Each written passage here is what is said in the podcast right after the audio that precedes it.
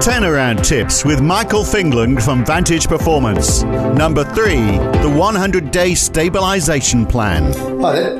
In uh, the first couple of videos, I've, I've taken you through uh, the first sort of two uh, key guiding principles of our 10 guiding principles to uh, delivering successful turnarounds. that being a, a, big focus on uh, those one or two big changes in strategy and a real focus on the understanding that you know, turnaround is a game of confidence.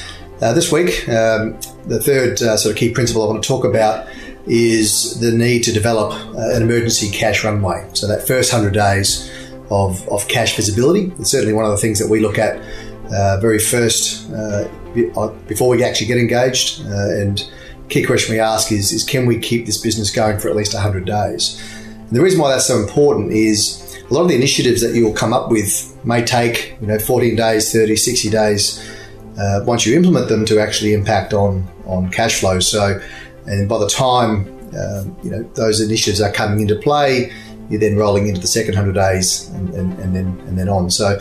Uh, some of the key things that you need to really be focusing on uh, in that first 100 day stabilization plan is what we call a rolling 30 minute cash flow. So that's a daily rolling up into weekly, monthly. Uh, that gives you that 100 days of visibility.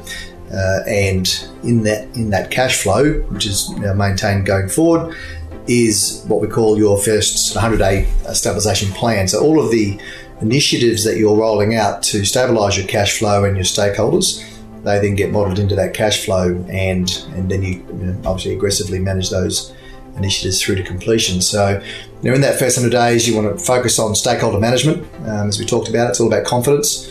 So making sure your key financiers uh, have access to that 100 day plan, the, 30 minute cash flow or 100 day cash flow, so they can see that the business can be supported through that process.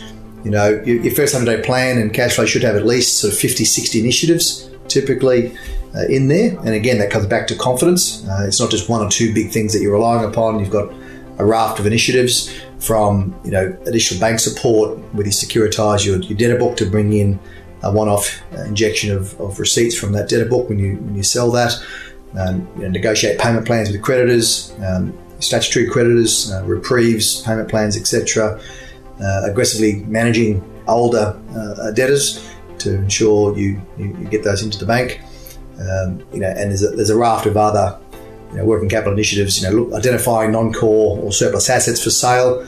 You may not get them sold in that first hundred days, but um, they'll be well underway and then drop into place in that second 100 days. So, so that's just a bit of a quick snapshot, but you need to develop that initial cash runway, the 30 minute cash flow, and, you know, coupled with that 100 day plan.